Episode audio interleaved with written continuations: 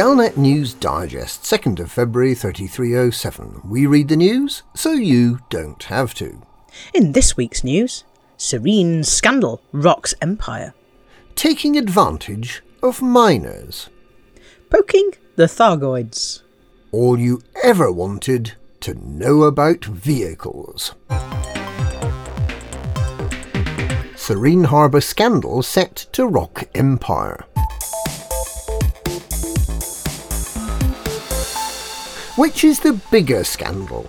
That the Imperial Internal Security Service is using unlicensed secret torture facilities in a system outside Empire jurisdiction? That the torture facility allowed dangerous neo-Marlinist terrorists to escape? Or that someone of high rank and security clearance within the Empire appears to be implicated? On Thursday last week, a Mayday call was received by Commander Elsa Solomon. This is an emergency broadcast on all frequencies from Serene Harbor.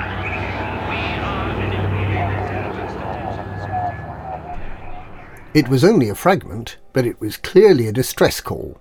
A search was started immediately for the source of this mysterious message. There was little to go on other than that the source of the message was an uninhabited system within 80 light years of Swoyles XX-D C1-30. A few hours later, a second intercepted message was reported. Welcome to Serene Harbor. 56 decimal, 4 latitude, negative 8 decimal, 3 longitude, theta 7. With thousands of commanders searching all the star systems within a bounded volume of 2.1 million cubic light years, it was a relatively and surprisingly short time before the source of the transmissions was identified. By the time the second message was received, commanders were already investigating the now abandoned prison camp, which is in the RCRA sector AF-A D42 system on planet B3. From the information left behind, it appears that a group of NMLA terrorists were transferred to the camp on Wednesday, the 20th of January, for secret torture and interrogation before a show trial and public execution back in Achenar. This group of prisoners, codenamed Theta, and particularly their leader Theta 7, is believed to be behind the NMLA Thargoid enzyme bomb making factory in Federal System LTT 1935, a facility that has not yet been found. It seems highly likely that these were the terrorists who had previously killed the nine martyrs of Kepler Orbital to save them from interrogation by the IISS. The group proved resistant to normal interrogation techniques, so some advanced equipment was ordered in. Early on the morning of Tuesday, the 26th of January, as the shuttle carrying that neurosensory amplifier arrived, all the prison camp systems went offline, releasing the prisoners. But worse was to come. The Imperial Guard escort that arrived on the supply ship had also been infiltrated by the terrorists.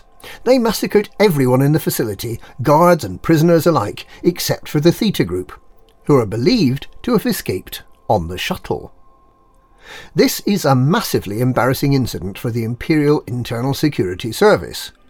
Prison systems could only have been taken offline and the supply ship hijacked by terrorists if the IISS had been infiltrated. The very existence of an illegal torture camp is something the Emperor could not want to be publicly known. And known and highly dangerous terrorists have escaped from Imperial custody, creating concerns that more starports may be targeted by enzyme bomb attacks.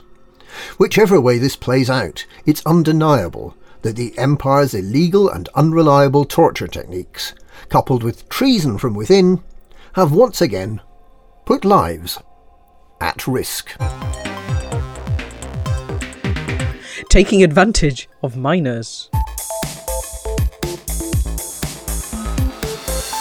Several alleged cases of modern day slavery have been reported, with new commanders forced to work for a pittance while their overseer makes a fortune from their labour. The story, as yet unconfirmed, is that new commanders are befriended by a more experienced commander who lends them money to kit out a small mining ship with a short jump range. They are then lured onto the experienced commander's fleet carrier, who jumps to a remote system and forces them to mine void opals or painite or whatever the current fashion may be, and to sell the refined commodity to the carrier for a fraction of what it's worth on the open market. The indentured commanders cannot escape because they have no fuel scoop, and they end up making the fleet carrier owner rich while they eke out a bare subsistence, having to buy all their outfitting and maintenance from the fleet carrier shop. If this sort of behaviour tells us one thing, it's that capitalism is alive and well in the galaxy. The Empire is proud of those who displayed the initiative to recruit their own little band of helpers. It's just like imperial slaves, only it's commanders. The Noobstranders are performing a useful service, giving the new commanders an important lesson in life about accepting sweets from strangers and about how the people who provide the labour are not the people who make the money. The Galactic Police have been informed of the registration numbers of three fleet carriers, but are powerless to act as no crime has been committed. So remember, kids, never take rides from strangers, especially if they give you a pickaxe and a hard hat with a light on it. Poking the Thargoids.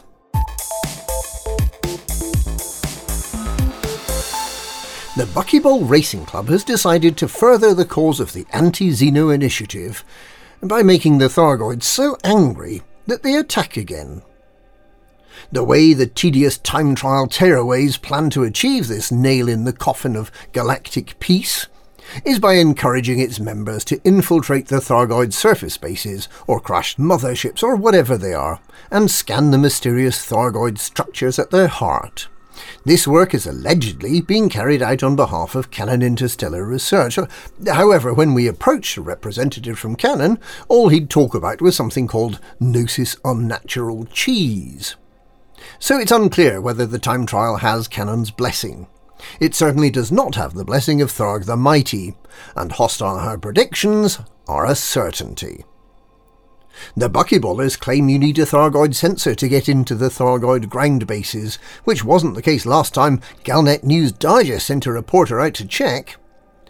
In any case, not collecting a Thargoid sensor to carry around will get you disqualified, and carrying one will make you an instant enemy of any Thargoids you meet. We'll see what fallout there is when the time trial finishes on Valentine's Day, 14th of February.